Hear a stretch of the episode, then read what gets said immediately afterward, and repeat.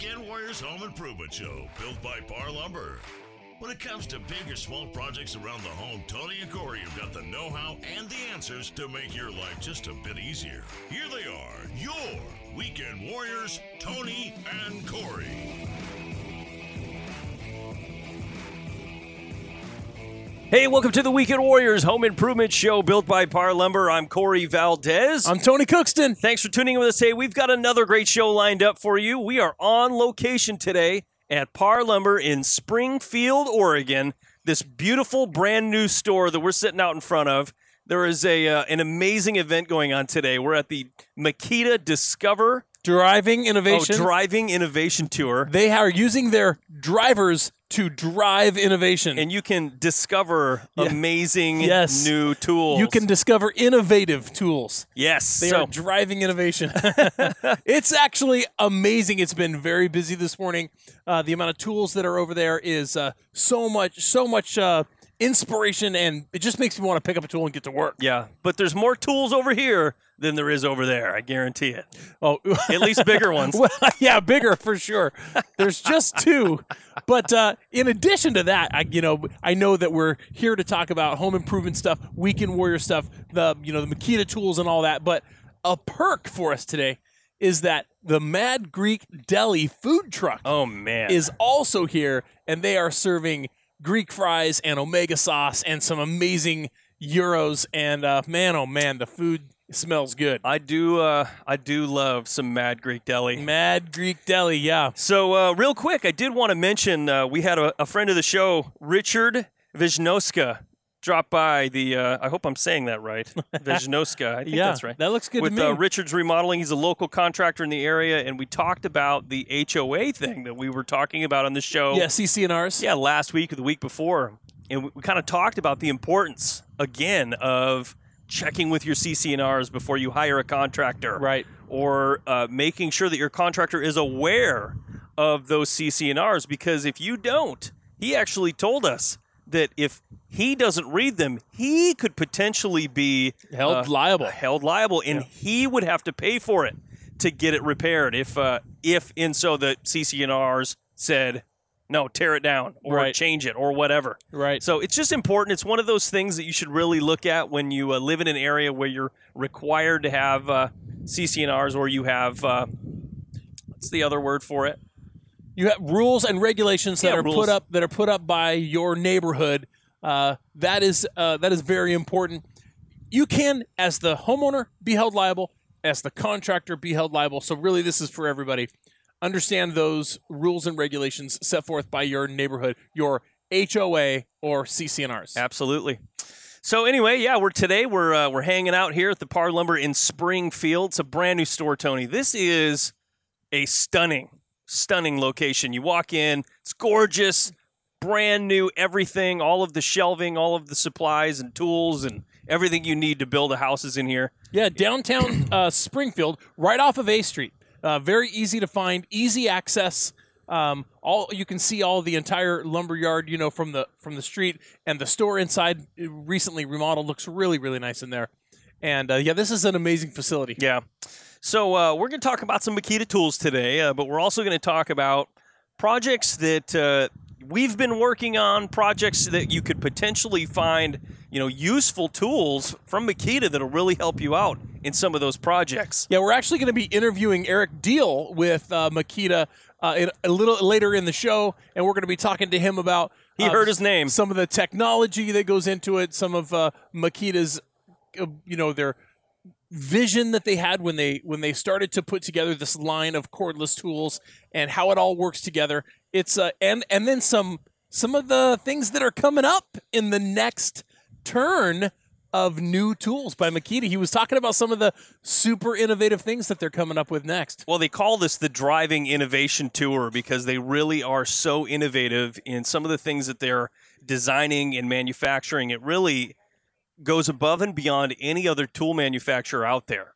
I mean, they have a cordless lawnmower now Ah, yeah. that uses just two regular Makita batteries from your impact driver. You take it off the impact driver, you put it on your lawnmower, you mow your lawn, you take it off your lawnmower, You put it on your trimmer. You trim your lawn. Yeah. Take the battery out, put it on the blower, blow it off. I mean, they literally have every tool you would ever need around your house, and they all use the same Battery. battery. And Yeah. the battery technology's unbelievable. he told me they're coming out with a lawnmower, a lawnmower, a self-propelled lawnmower, and it takes four batteries, and it will mow an acre. wow. An acre. Yeah, that's some of the innovation that's that's forthcoming, right? yeah. You know, I think about the, I think about the term. You ever heard the term "cut the cord"? Yes. Hey, cut the cord. I mean, I think, that- they're talking about cable, but yeah, I know what you mean. I think they re they're no they're referring to the umbilical probably Yeah. right let go of what's been feeding you and move on but in this case we're talking about the power cut the power cord and be mobile be cordless Be all you can be. have your batteries and uh, we I was out there with my hands on the chainsaw a little while ago yeah, you man were. that chainsaw is sweet cut through that six by six like butter I absolutely uh, did not want to put that down. If you want to see what Tony looks like in orange chaps, make sure you go check out our uh, Facebook page and YouTube page. Oh yeah, uh, we got some really good video of Tony wearing orange safety chaps while cutting a log. yeah. It was great. Uh, it was a really good time. Those those tools are amazing. So we're gonna be talking about a lot of those things. We're gonna be talking about some of their more specialty tools, uh, like for example a track saw. We'll spend some time talking about that, and uh, some of the tools that are just sets them apart from other tools like that. And then on top of all of that, of course, is the technology that the batteries use, which make them um, work really good and for a long time. Uh, there's just so much to talk about, actually. Uh, here's something else. I don't know if you saw this or not over there. Some of the literature they have there refers to secure lock. And the secure lock is talking about your battery and your charger, or maybe your battery and your tool. And if your battery is not being used on your tool, it won't work on any other tool. Really? This is what I'm telling you. I saw this piece of. I'm going to ask Eric about that. The the secure lock technology. I want to understand it. But it said right at the top of the literature. It said, um, "No more stolen batteries." Secure Lock ensures that your batteries are only used with your tools. Now, naturally, if they're going to steal the whole tool, True. then, then they win, right? But uh, but if you're just losing batteries, well, they, they they've found a way to put a stop to that. That's amazing technology. I mean, it's uh, there. There are companies out there that sell things like that, right? That that you add to the tool, like if it gets stolen, it has you know radar, you know radio waves in it that you know tell you where it is and those sorts of things. Yeah.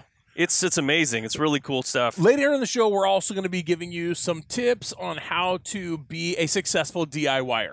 And just since it's early in the show and we have that list for you later, we'll just give you the number one item. Ten thousand dollars worth of Makita tools. Well, I mean, it doesn't have to be said that way, but the number one item on the list of how to be a successful DIYer is have the right tool available to you when you start the project. the right tool for the job. Sometimes you buy the tool, sometimes you rent the tool, but you have to have access to the tool, and that will make your project successful. All right, we got to take a quick break. When we come back, we're actually going to be talking to a representative from the Chamber of Commerce here in Springfield. You're listening to Tony and Corey, your Weekend Warriors. Don't go away.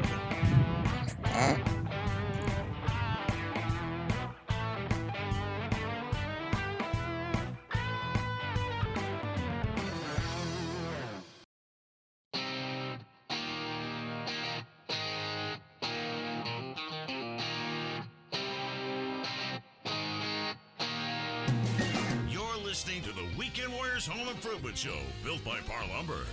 Now, here's Tony and Corey.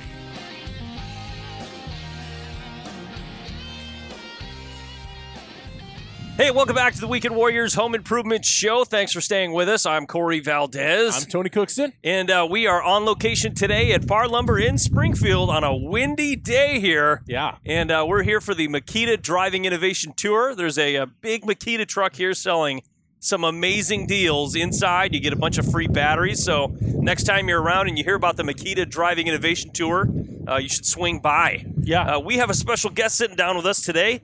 Vonnie Mikkelsen. She is the president and CEO of the Springfield Chamber of Commerce. Welcome. Thank you. That is great to be here. So tell us, uh, tell us a little bit about the Chamber of Commerce and what what you guys do over there. Yeah, so the Springfield Chamber is an incredible chamber of commerce. I call it the chamber community because we've got businesses, we've got community leaders, we've got organizations, and uh, we're all kind of working together towards some goals around workforce development, around uh, creating a nice uh, vitality in our local community and economy, working on some catalytic projects along the riverfront and in other areas and and we come out on sunny days like this Yes. to celebrate with uh, our great members like Par Lumber. So Well, we were glad you're here. Uh, this uh, revitalization of Springfield area, you said, is just blowing up. Tell us a little bit about that. Oh yeah, I'd be happy to. So, um, just right along the what what we call Main Street or South A. You all are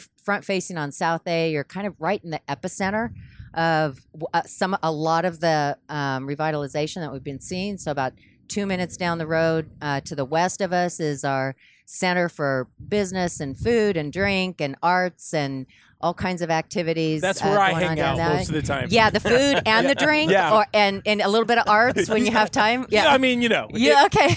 if there's food and drink, I can take Yeah. on some art. That's fine. Well, I'll just But- put one plug out there. Public House, which is uh, restored um, former First Christian Church, believe it or not, Interesting. restored incredibly cool interior. Uh, folks came back uh, into town, invested in that, breathed some life into it. It's a beautiful structure inside there. It's a food hub, food and drink hub. So we've got multiple places, gathering oh, spaces. But yeah. just last year, they hit uh, G Men's Journal magazine top ten Really? coolest places in America wow. to drink craft beer. So there you go. In Right- Springfield, right here in Oregon. In Springfield. Springfield, Oregon. so th- is it the same public public house that's in Cannon Beach?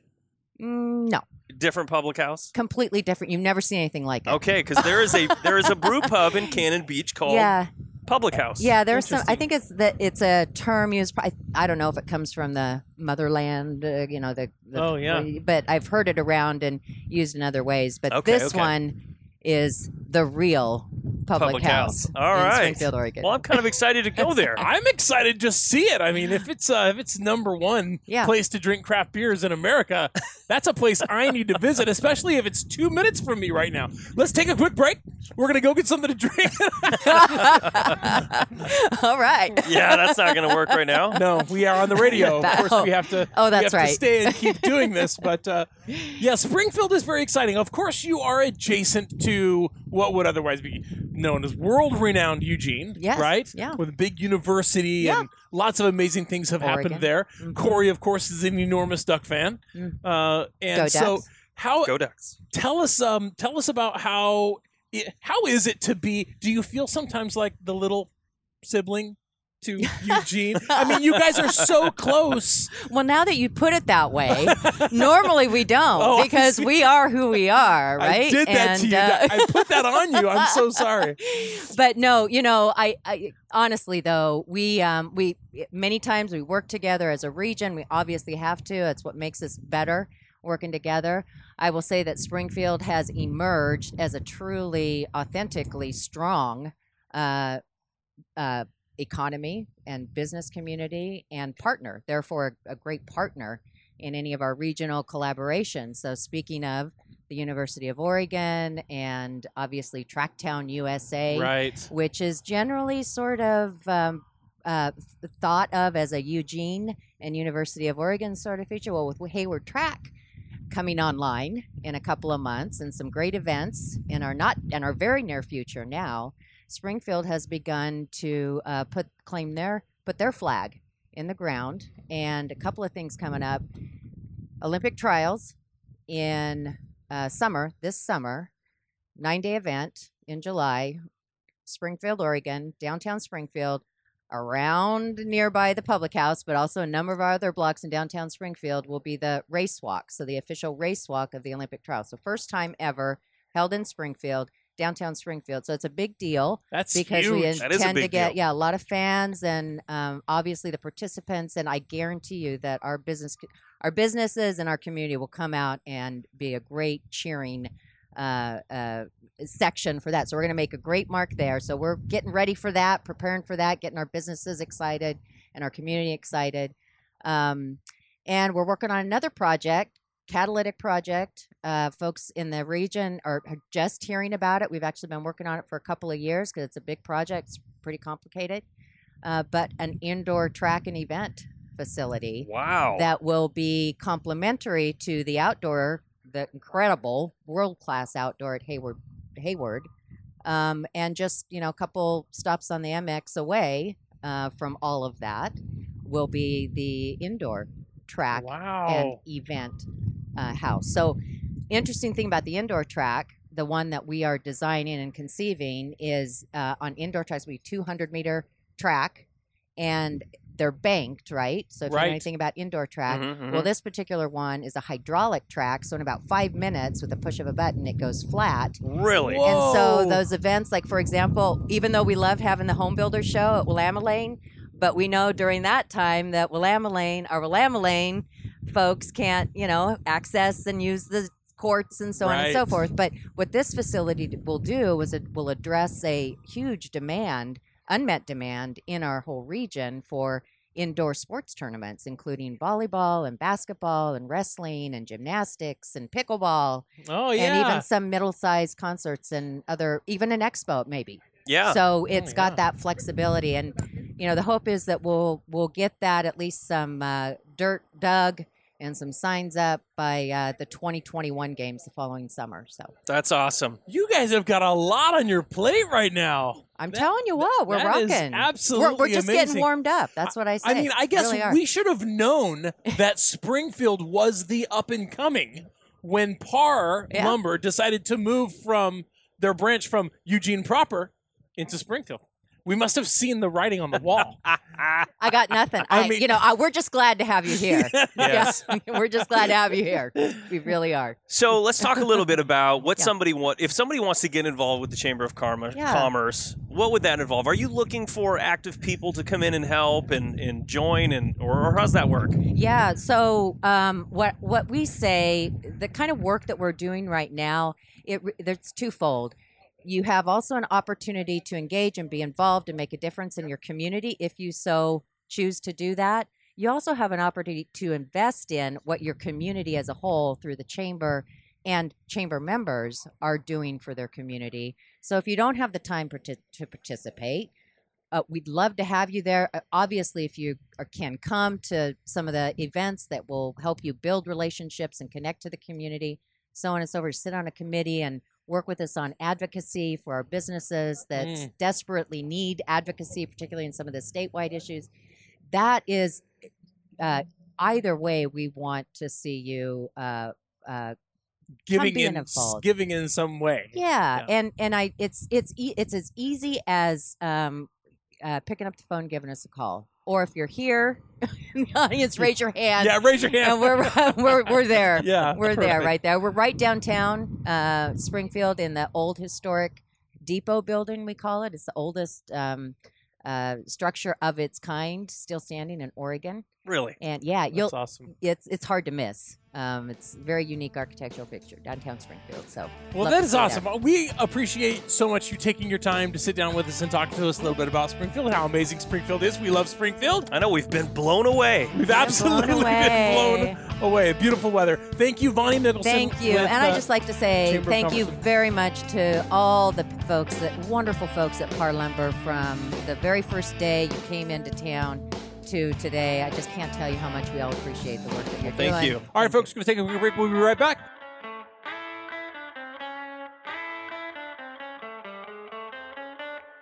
You're listening to the Weekend Warriors Home Improvement Show, built by Par Lumber. Now, here's Tony and Corey.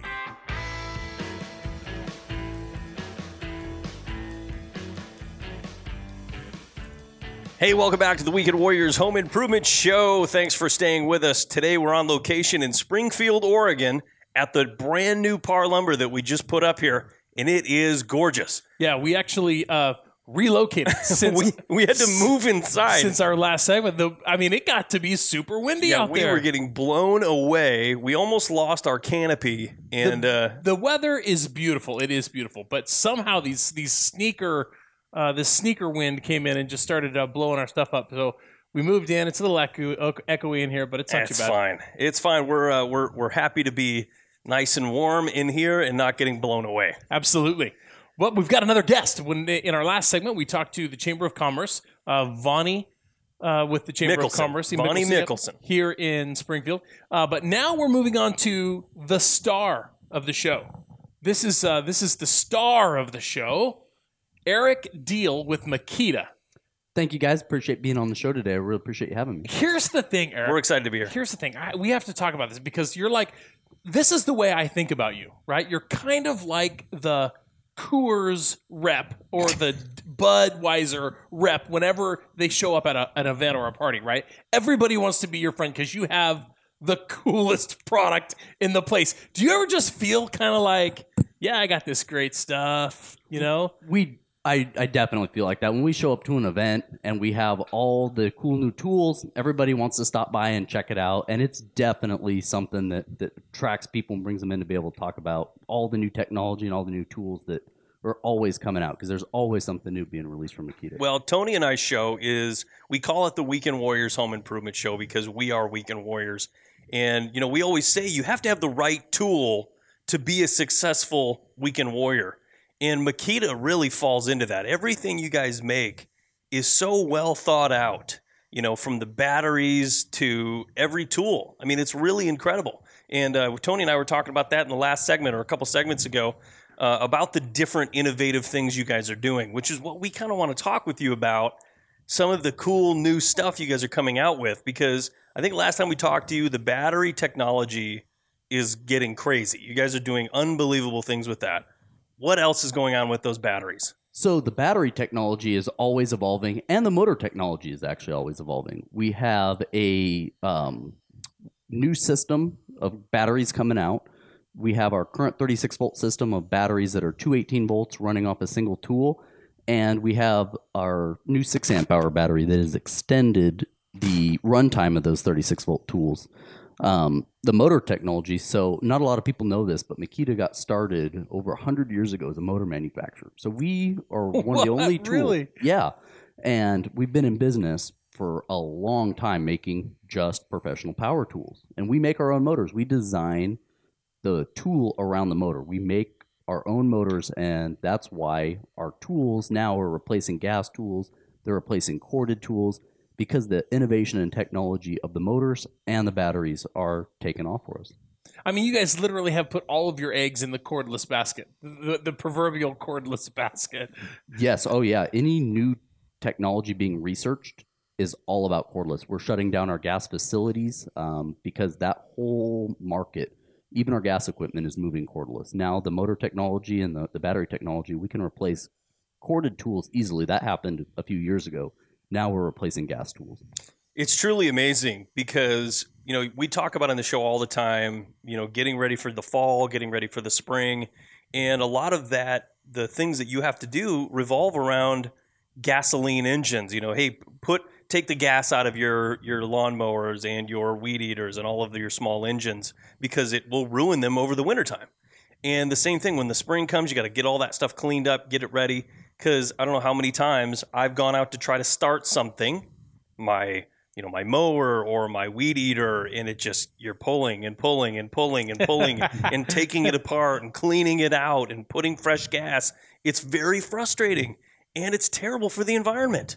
I mean, they say that a single lawnmower is the equivalent of like 10 cars or something on the road because, you know, the technology in uh, gas automobiles captures all of that, those gases, but a lawnmower, pff, straight on through. Yeah. you know? And uh, the, the but the biggest drawback right was that you couldn't get a powerful enough battery or a powerful enough electric motor to be able to mow your whole lawn. Up until like recently you had to have if you wanted a, an electric mower you had to have a power cord right? Yep. an extension cord a hundred footer that you had to push and drag that cord along and push some more and try not to run it over on your way back. I mean, yeah. truly was not good technology. It was better than gas, but it wasn't good. And you guys have kind of crossed that barrier. Yeah, and uh, it goes back to the motors. We developed a new motor that has the rotor on the outside. We call it an outer rotor motor. And outer road. Yep. Outer rotor Say motor. that three times fast. Uh, Duder. That uh, that along with the 36 volt technology of twin batteries has been able to, to take the mower cordless. Our our current mower will do a 7,000 square foot yard. Our next generation of mower, which will hold four batteries, it'll run on a 36 and then switch to the rear 36. You're going to get easily over a half acre with a self-propelled 21 inch deck mower off of a battery technology. That's Wow. amazing. Adding a new capability in the self-propelled and extending the life of the of the Uh, or, or what it'll do on one set of batteries. That's amazing. Yeah, and it just keeps getting better and better as it as this technology is coming out. We just keep launching new tools from construction, doing stuff on the weekends. Then that battery you can take, throw it in your mower, throw it in your cordless coffee maker, and you can move batteries from what you're using through the week to take them home and also power your home on the weekend. But Makita has come a long way from the old banana battery. Do you remember the banana battery, or have you seen pictures or I- heard people tell stories? the long, the long, narrow 9.6 volt ones Yeah. you're talking about? I keep one of those tools usually with me at all the events, a working 9.6 volt drill to show people that Makita's quality is a 30 year old cordless tool that is still running. No other manufacturer can bring out a 30 year old cordless tool and drive some screws with it. I'll tell you what, that tool uh, we sold, we sold countless, countless of those tools. That 9.6 volt Makita drill, man, that was the hottest thing on the market at that time. And it's Had funny, the really long handle. yeah, really long handle Yeah. because it had to house the really long battery, which was really great. But um, it, it's funny because it has been so long. It was so popular back then. and To see how far you guys have come with cordless technology since then is just amazing to me. I really want. I'm really interested in this battery technology because there's there's a lot of technology going into batteries these days.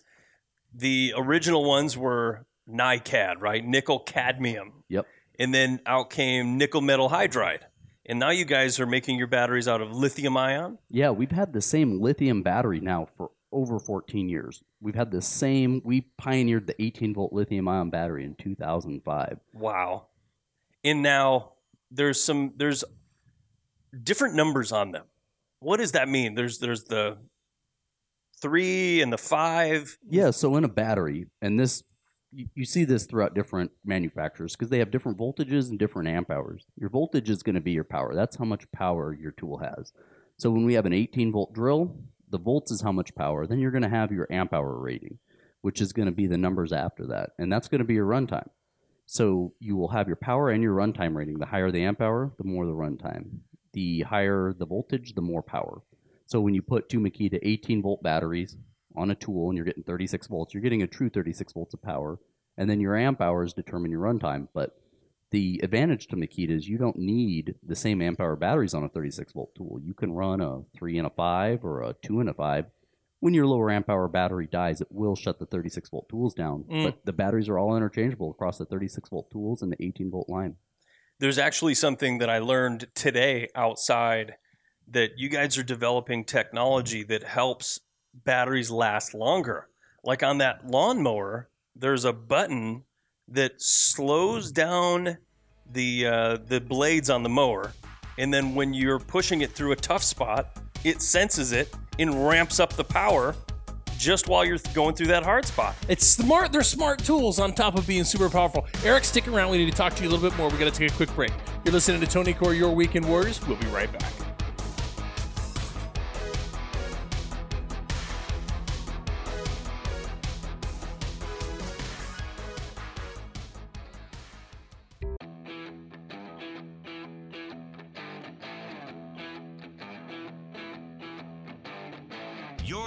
To the Weekend Warriors Home Improvement Show, built by Par Lumber. Now, here's Tony and Corey.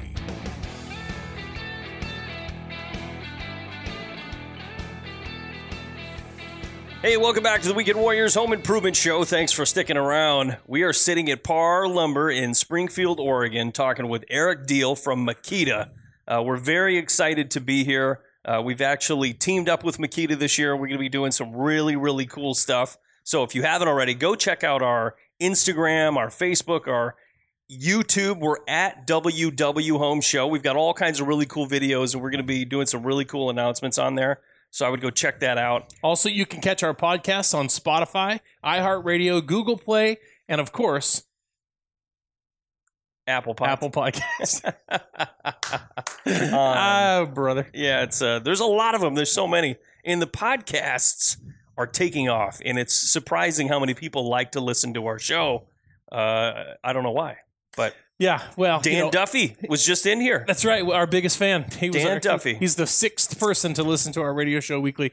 Um, Corey, right before the break, you said that you actually learned something new about Makita today. You Yes. learned something new. You were out there in front of the Driving Innovation Tour truck, which is a truck that Makita owns that is loaded with all of their cordless tools, or at least a whole bunch of them. It's impressive too. and they drive to different locations and they open up that truck and it's just loaded with uh, Makita stuff. And then you can demo it. You can cut some wood or you can drill some holes in concrete or you can wrap some metal around some other metal or, you know, I mean, there's all the things you want to do with all the tools that they have there. And so this truck goes on a tour. Well, it tours par yards. As a matter of fact, there's like eight stops, I think, in the next two months, February and March. You can actually see all of the dates where the Makita Driving Innovation Tour truck is going to be at a Par Lumber Company, probably near you.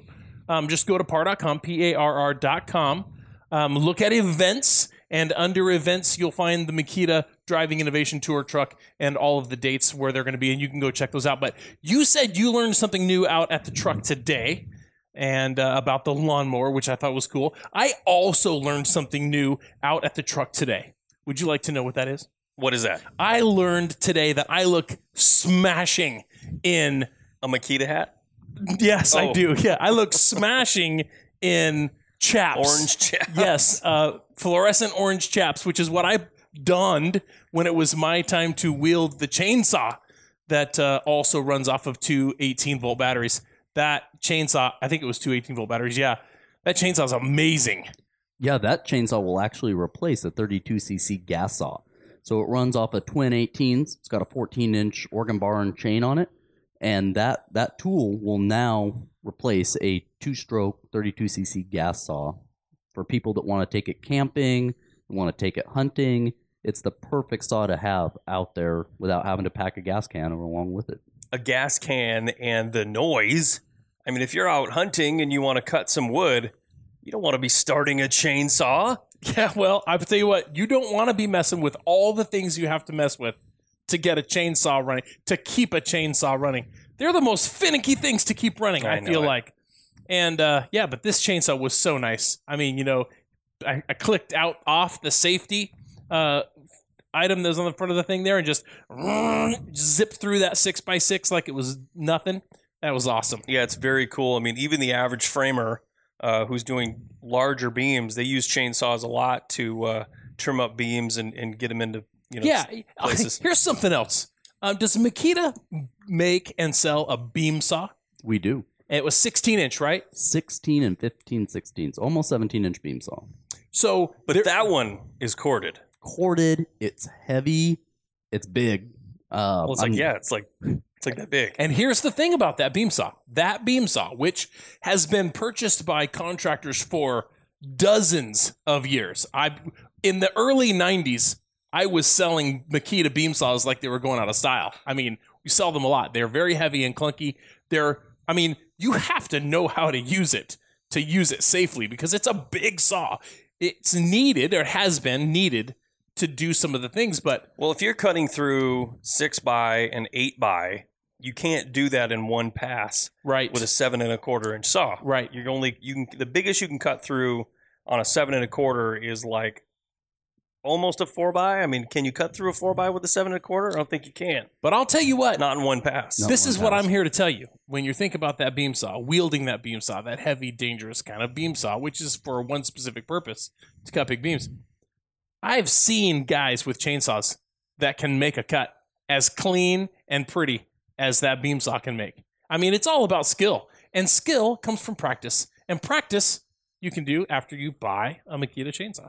That's what I'm saying. Buy your own Makita chainsaw and just practice with it a lot, and then you won't need that big old beam saw. Yeah, right. the, the chainsaw definitely weighs a lot less, and the advantage to it over gas is it starts every time. You don't have to worry about priming, pulling, none of that. Press a button and you're live. Well, so it was interesting because remember when he was telling you uh, there's a button on there, and we were like, "What is that button for?" And he said it was for overpowering or overcharging. Yep, turbo charging or whatever. turbocharging the the motor essentially, and Give it that explain, extra- Explain this to me because it's really interesting the technology that goes into this because you don't need that power all the time. It's only when you hit certain areas, like maybe a knot in the wood. Yeah, or you're cutting a really hard wood, it will just apply more power. So it goes back to what you were talking about with the lawnmower. A lot of our tools are becoming smart tools, and they have automatic speed control where they can sense the load, and the motor will adjust itself to accommodate for the load. Now, on the chainsaw, you have the option of turning that on and off. On a lot of our tools, it's just built in and will only engage when it needs that extra bit of power. Um, an example is the seven and a quarter inch rear handle saw that you guys own Mhm. that also actually has that feature built into it. And if you're ripping a four by eight sheet of plywood, most of the time it's going to want to pinch and shut your saw. This will actually apply more torque to power through that cut before it bogs your saw down and shuts it off. Interesting. Very interesting. Now, you wouldn't, of course, want to run uh, that extra turbo for a prolonged period of time, but in order to get through, you know, certain cuts, it that is a great um, ability that it has. Yeah, it's an extra advantage that's there, so we can we can give you a longer run time. That cordless seven and a quarter will make uh, over 500 cuts across a two by four. But when you need that extra bit of power, it's there. So you're going to get your run time, and you're not sacrificing the power. That's amazing. I tell you what, one of the really one of the coolest combos that I was looking at when we were out there is the way the vacuum system that you have works with some of the tools. The vacuum, first of all, tell us about the vacuum. So the vacuum, we make a few that are actually um, backpack. We make two different styles of backpack or canister cordless vacuums. They're 36, running off the Twin 18s, but they have a system that we call AWS or Auto Wireless Start. And what that'll do is when you have a tool that has the same technology, the tool will turn your vacuum on and off with the trigger of the tool. So you're not running your battery vacuum constantly and running your batteries down. You're only getting the suction when you need it. That's awesome because in the shop when Corey and I are working, I feel like the one statement that he makes more than any other statement is turn on the vacuum, turn off the vacuum, turn on the vacuum, turn off the vacuum. I thought it was stop. Stop! Don't do that. yeah, that was the other one. They, Stop they were- it. They were both very, very. Uh, I hear them a lot, but uh, yeah, that's the thing. You have to turn on the suction or the vacuum, uh, operate the saw, and then turn it off. But with Makita, the synced right, which It's like a bring- Bluetooth, yeah, right? which actually brings me to my next question, which I saw a piece of literature out there that said uh, sync lock. Tell me what you know about the sync lock battery feature. So the sync lock battery feature is something that Makita is very, very proud of. It's a true anti-theft deterrent for our batteries. Any battery that you buy from Makita that has the power indicator on the back of the battery has this technology already built in. It's there, it exists.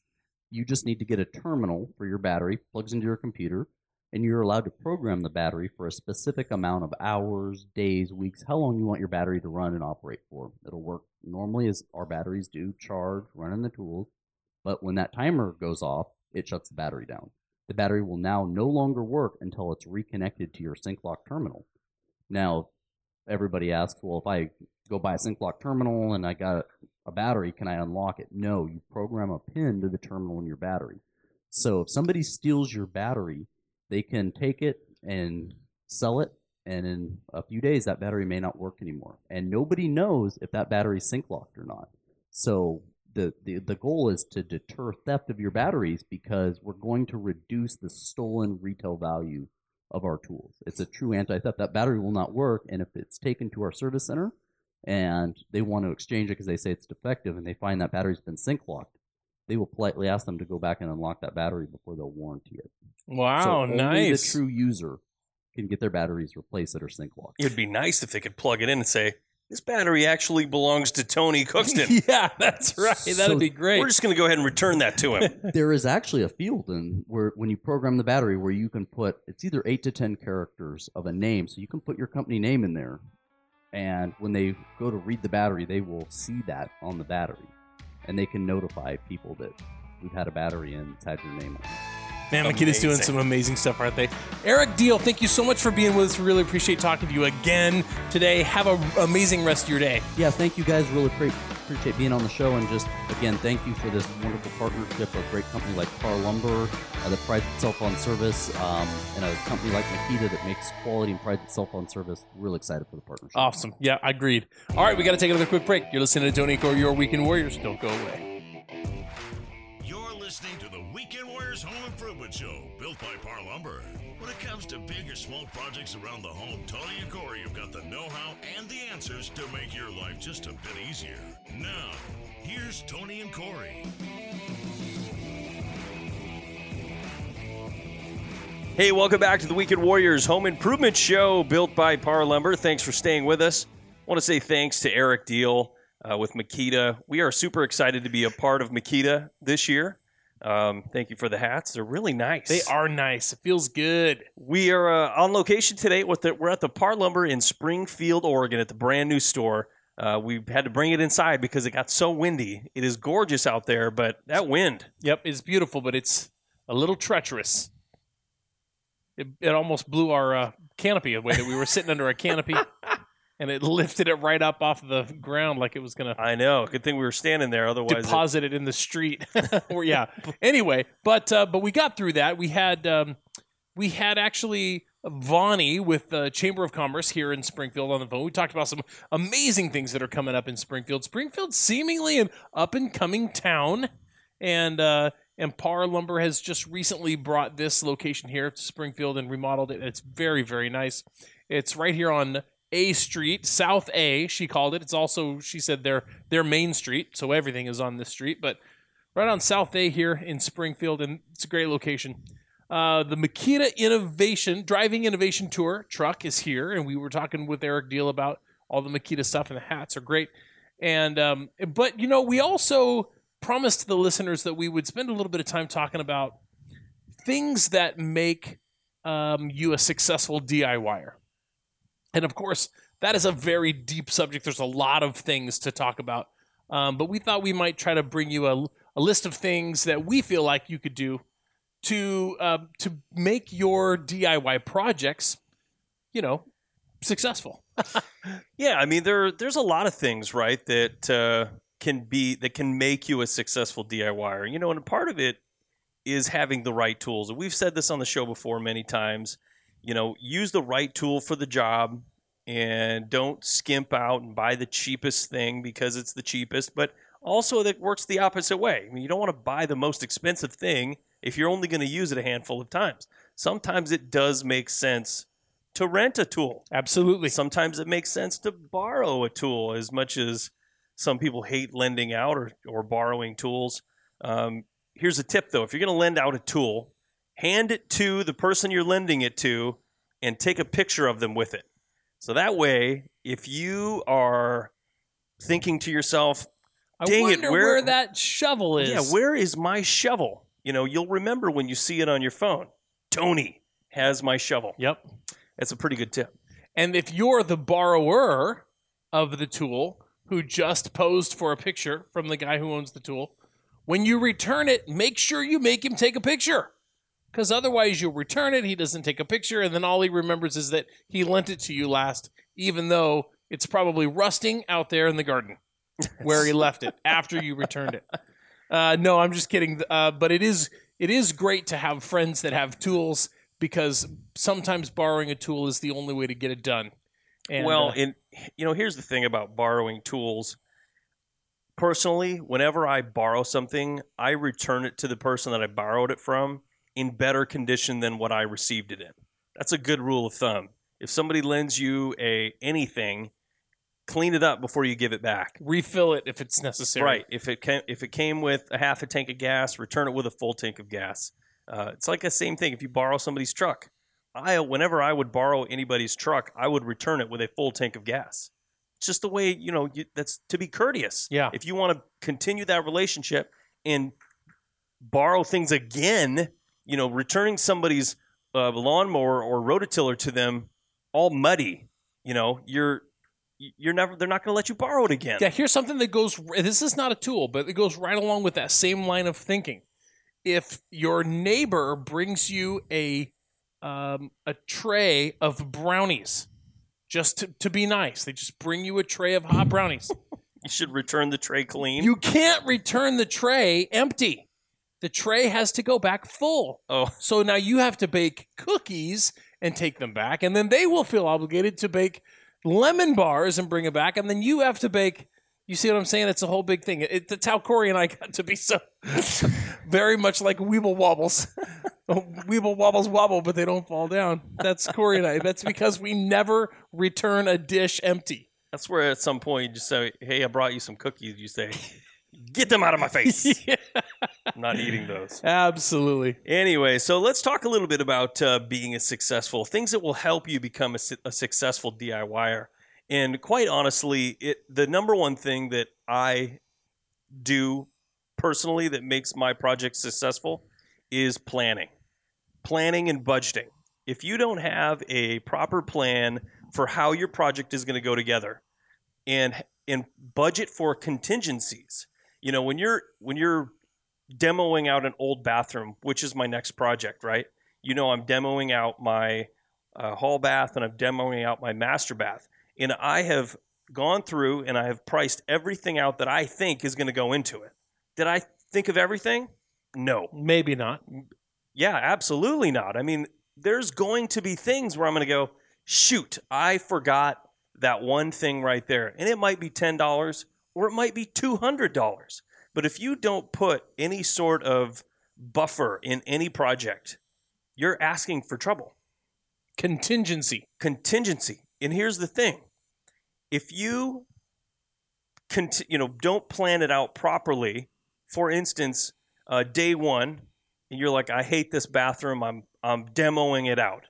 Bam bam bam bam bam. Take your hammer smash everything out. Now what?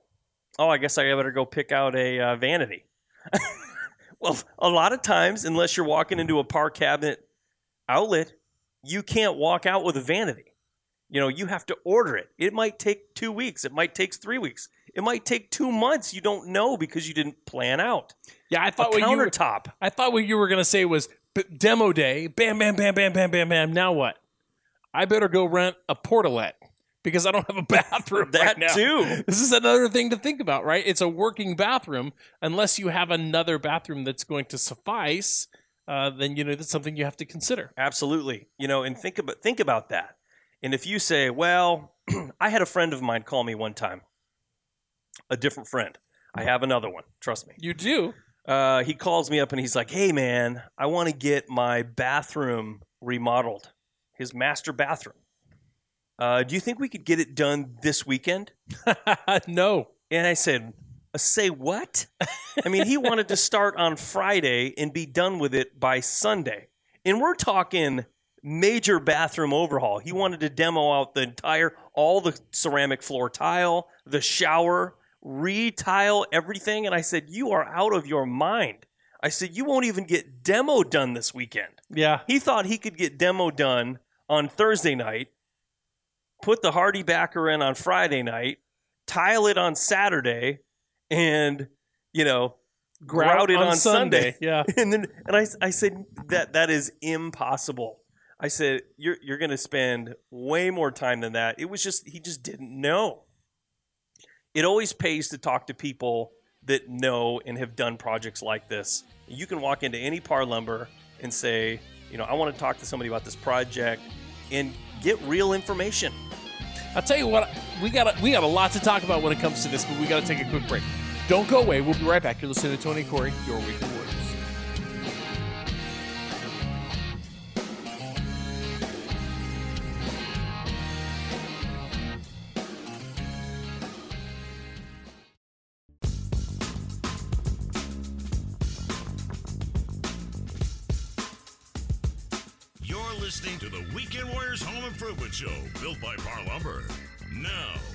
here's Tony and Corey.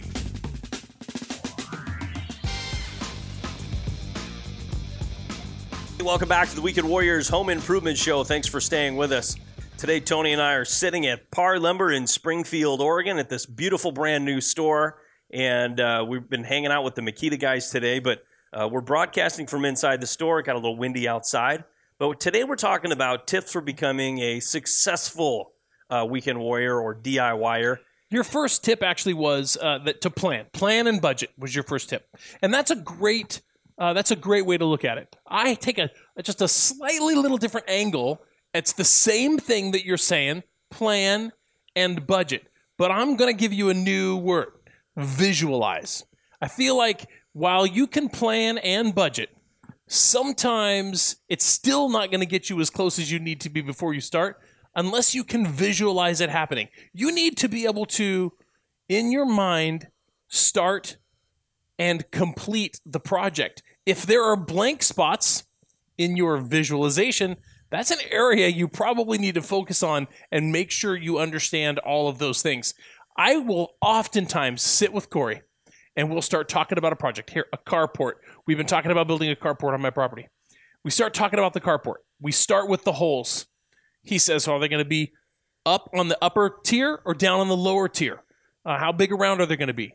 What about the poles? How tall do they have to be? How tall does the thing, the trailer have to be that's going to go in there? What's the peak? What's your highest point? How high is it to the electrical wire that's overhead? I mean, you start, and we haven't even dug a hole yet. We're already into this deep conversation about visualizing the project getting done. Once the poles are stood, right? We need a ladder. Then we're going to have to put those those uh, beams, of course, in between. Tie those together that way. That's all got to be done. And then across the other way, the rafters, right, and the joists and all that gets done.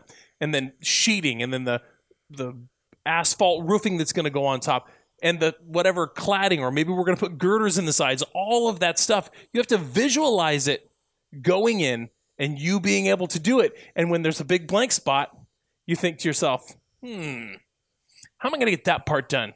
Because if you don't have a complete vision from beginning to end, it's going to derail your project. Totally. A lot of people run in and they rush into these projects without talking to the people, uh, the professionals that that know what they're doing. You know, for like for instance, that project, you could walk into any Par Lumber and talk to somebody there and explain how how you want to do this, and and take a few minutes and, and ask, um, how how am I going to ask yourself how am I going to get these big beams in the air? Is it, you know, I'm going to need at least two, three people with some ladders to haul these 200 Yep. pound beams in the air? Yep. Or am I going to need a crane? Or am I going to need, you know, some sort of lift? You know, you want to have these things in place. But like you said, before you start digging holes and getting a big pile of material delivered out there.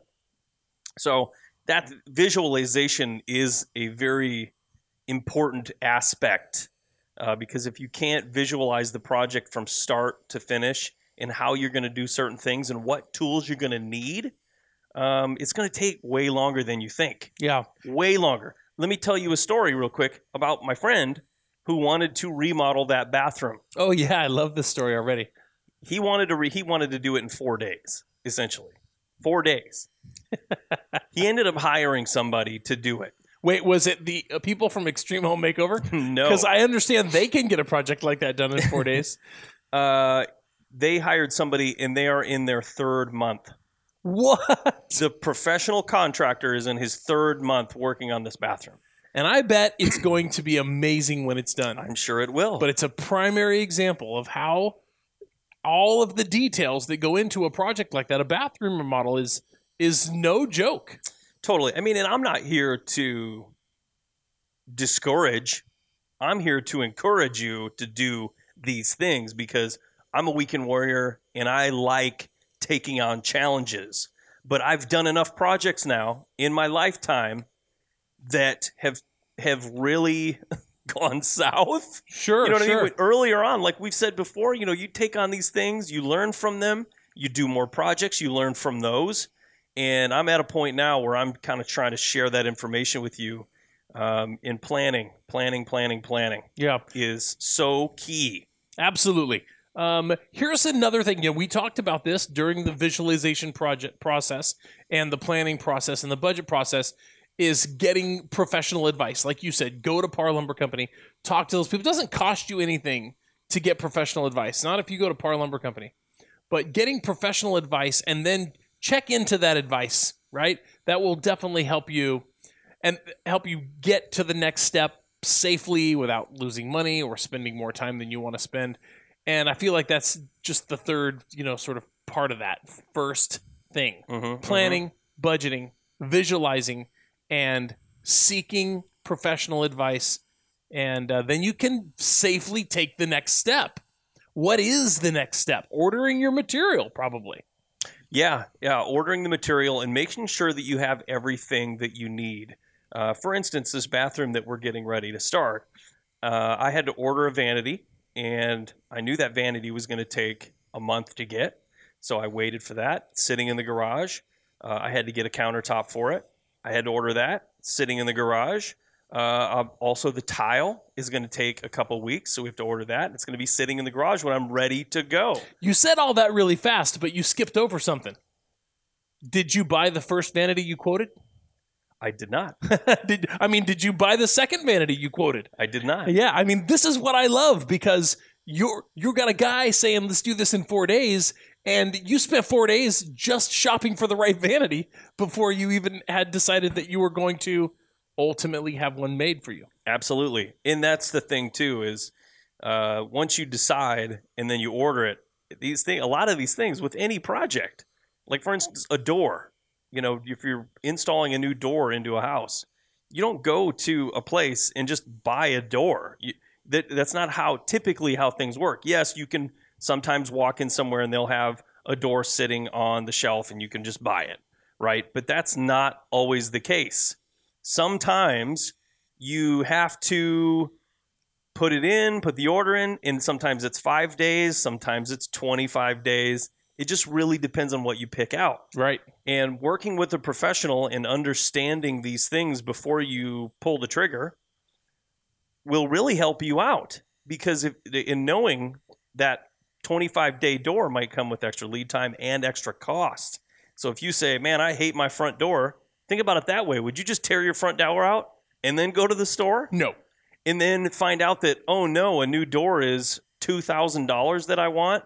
So you know you have to just quit putting the cart before the horse and plan ahead. Make a spreadsheet maybe or a list and price all of the things out that you can ever imagine from start to finish. Visualize that project. And yet we f- we find ourselves uh, working for PAR and advising and selling products all the time, and we find ourselves with a contractor or a homeowner walking in the store and saying, "Hey, I just took out my front door and I need to replace it." This is somebody telling us they literally have removed their front door and they need to replace it, but they they, they did exactly that. They put the cart before the horse. So then here's one last question. Obviously, anything you have to special order takes longer and is more expensive, right? Mm-hmm. Anything? Not always, but I mean that is a pretty good rule of thumb. You got a quote- special order. Yeah, you got a quote on a vanity that was in stock at a place, and then you got a quote on a custom made vanity just for your project, and which one was more expensive? The uh, well, the one in stock. Yeah, the one in stock was more expensive. It, you know, it, like you said, everything is not created equal. Every situation can be unique, and you just need to do the work. You need to do your due diligence, quote the things that you're interested in, and be prepared to potentially have to um, to order something that's special. And you could potentially pay more for it, but not necessarily. Just because it's special order doesn't make it more money. Windows, for example, Windows are all special order. I mean, there are some places that keep Windows in stock, but most places you go, you order your window for your opening in your house, and they make it for you. Yep. We actually uh, have to get to a break, but when we come back, we're going to be talking more about tips for being a successful DIYer. You won't want to miss this. You're listening to Tony Corey, your Weekend Warriors, and we'll be right back.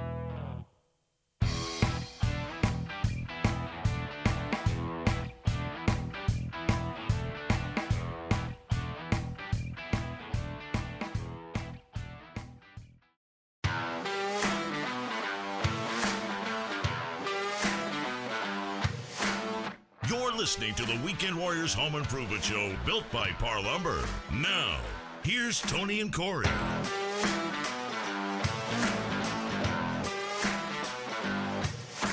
Welcome back to the Weekend Warriors Home Improvement Show. Thanks for sticking around. Tony and I are broadcasting live today from the Springfield Par Lumber, this beautiful brand new store. Uh, we're excited to be here, and uh, we've been talking about things that make a successful DIYer. But you know what really makes someone successful? Mm-mm. Watching YouTube videos about home improvement. You can go to that. yeah. You can go to our channel. Go to youtube.com forward slash WW Home Show. Uh, we're also on Instagram and Facebook at WW Home Show. Uh, you can go check out our website. It's www.homeshow.com. Uh, or if you want something even easier, you can go to par.com. That's P A R R.com. Click on the Weekend Warriors link. Uh, our email address is weekendwarriors at par.com. Feel free to email us. We love hearing from you. Tony, If you prefer to consume this content uh, via podcast, then you will find our podcast on Spotify, iHeartRadio, Google Play, and Apple Podcasts. it's a lot to remember. consume content Yes. sounds so Con- It's very professional. utilitarian. Um, so here is the next thing. The next thing on our list of um, how to tips on how to be a successful DIYer. Here it is. This is a big one. Uh, you need to be able to accept imperfection. We talked about planning. We talked about budgeting. We talked about visualizing. And we talked about taking the advice of a professional, right? Now, we're not telling you to hand it over to a professional. We're saying accept the advice of a professional. And then when you start doing this project that you've never done before and that you only have just conversation about and, and visualized, you have to realize that it's not going to magically come together like it was done by uh, by, by, by a professional or by a machine kind of like or something. kind of like the first time you attempted sheetrock. And the 27th time I I, attempted sheetrock. There, there are there's just certain things that take a lot of, uh, Repetition, yeah. I mean, you just need a lot of practice. practice, and experience. obviously, you're not going to get practice without practicing. And you know, some people don't have projects to do around their house a lot. You know, so I mean, it actually for me. I've, I've helped a lot of other people with projects. I've gone to Habitat for Humanity builds and helped out, and you learn a lot of things and you pick up a lot of information, uh, how to use tools properly, uh, the right tool for the right job. You know, you learn those things by helping on other projects or helping at in any other situation that you can. So I mean, that's that's a pretty good You- tip. yeah, you will get better at that stuff by helping your friends do their projects first. And then when you do your project second, both they're better at it and you're better at it. So your project will end up better than theirs. That's- Unfortunately, my project was first when it came to kitchens. uh, but you know what? I'll tell you what, folks. I had to accept a lot of imperfection on my kitchen project. Um, I'd never done it before and I got into a few things that I just simply didn't really know how to do. And while it came through and got done, almost done, It's always ninety percent. there were some things that um I would have done a little differently, or um, maybe I I wished I'd have been able to do a little bit better. But you know what? I'm super happy with the project. I'm glad that I did it, and it did improve the resale value of my home, and I wouldn't go back. But um, but you know, I had to accept some imperfection. Yeah, no, you, did not accept any imperfection on I, your project. I, I typically don't. I mean, honestly, I know you don't. You I- are a perfectionist. I am a perfectionist when it comes to my own projects, and I, I mean, I feel like I'm. I've learned enough over the years that I can take my time. If I take my time, I can really do something well. Um, and if I don't have the proper tools, I'll make sure that I do. don't you feel like though at some point in time in your DIY history that you were at that point? Absolutely. You were, but you've moved. But you've moved past it. You've I've- graduated. I've moved to the next level of. I mean, I'm not a professional by any means, uh, but I feel like that if I take my time and I do it right, that it turns out that you would never know the difference between the, the work that I'm doing. And if I can't, if I physically can't do it, no matter how hard I try, uh, then I hire it out. Oh. There are aspects of, of any project that I've done that I don't feel comfortable doing it. Uh, I will hire that out to a professional, a professional plumber or a professional electrician, um, a professional sheetrocker. I mean, a professional sheetrocker, in my opinion, is an artist. they come in there and they do their thing, and when they leave, it's it's so nice, and it's very difficult to make sheetrock look nice, and especially in uh, a small room or, or or a big room. You know, I mean, you're going to see these things, and that drives me insane. You're not a master at level five smooth wall. no. Yeah.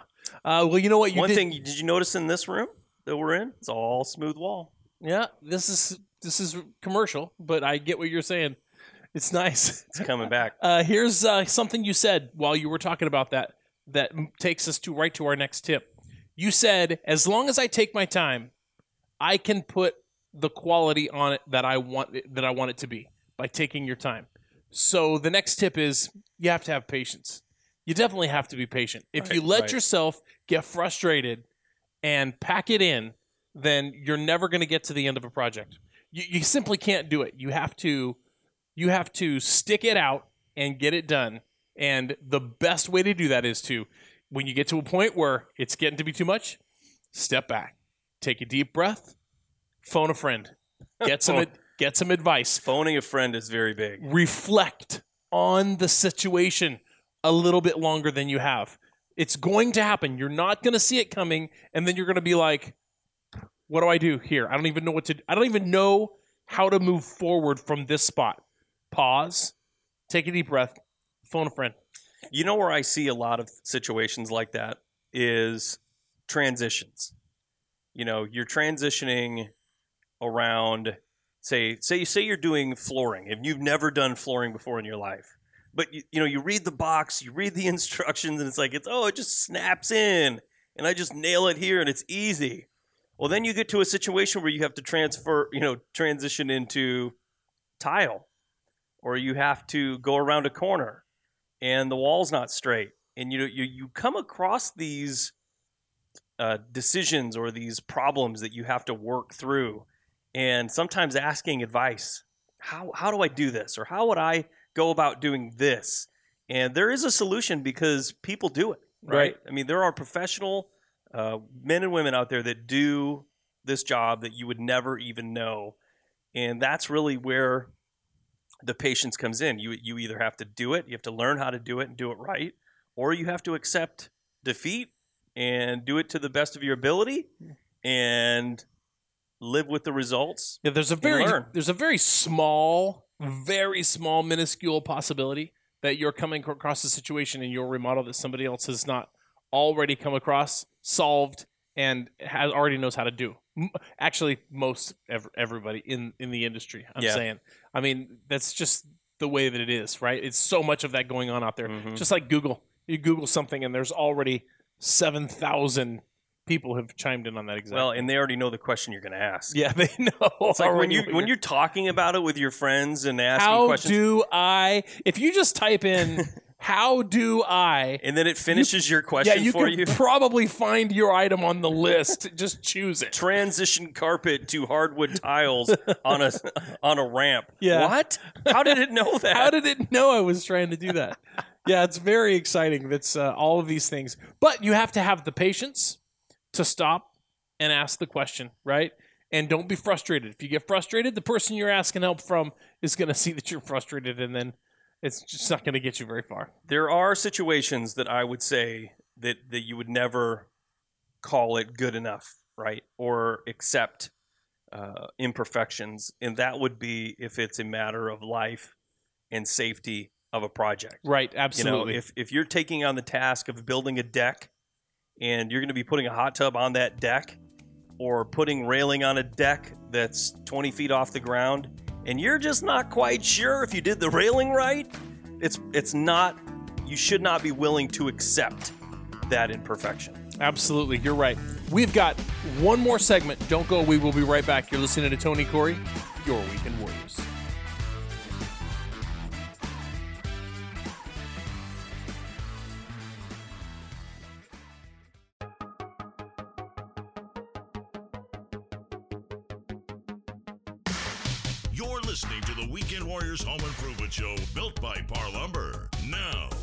Here's Tony and Corey.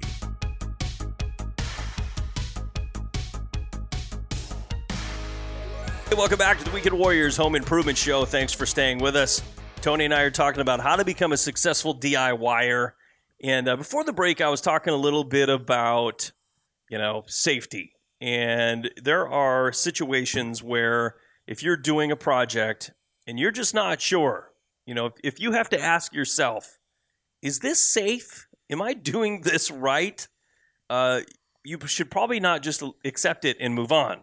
Uh, for instance, creating an open living area. You live in an older house that is boxed in, and you say, "Well, I want to, I want to take this wall out." Tony had this exact situation in his house. That's right. He wanted to remove a wall. Well, it's not as just as easy as saying, "Yeah, I'll cut it out." Obviously, we know that. Some people don't. They just started cutting away, and they run into things like electricity. They run into things like plumbing. They run into things like load-bearing walls. and sometimes in the event there that that happens, I wouldn't just accept the fact that you've you've cut into a load bearing wall or you've removed a portion of a load bearing wall because there are ways to fix it properly and safely and there are ways that aren't you know doing my kitchen remodel for instance uh, we found so many uh, diy unbelievable diy Shortcomings. shortcomings that I'm surprised that I mean in the event of an earthquake or something that whole kitchen would have crashed to the ground. Terrible. I mean it was pieced together unbelievably. Irresponsibly Sheet, you know, they took and unsafely. electrical outlook out, outlets and sheetrocked them into the wall with mud. yeah. They cut load bearing studs inside of a load bearing wall to run electricity through and then strapped pieces of wood to the side so it didn't collapse. Yeah. I mean, things like this that if you're just not sure, you need to bring in people that that know what they're doing to look at your project. And sometimes you- you do have to admit defeat and say, "Please fix this for me." Right. And and again, that goes back to planning. Tony, you planned out your kitchen, and before you cut into that load bearing wall, you called me Yep. and said, "Hey, will you come over and look at this?" And I mean, I'm not a structural engineer, uh, but I'm very knowledgeable in uh, load transfer. So I came over, I looked at the plans, I uh, We looked at the actual yep crawl space. looked in the crawl space and looked at where exactly the load bearing walls were in your house. Mhm. And it's just so happened that the wall that you wanted to remove, you couldn't do it. Yeah, right at the tip of that wall, there was a point load. Yep. So I could take the wall out, but I'd have to replace it with a post, and that would have been defeating the purpose. Yep. A post or a large beam, which is possible. Nothing is impossible, but again, when you start looking at things, that's where it really helps to talk to professionals because you might say, I want to remove this wall.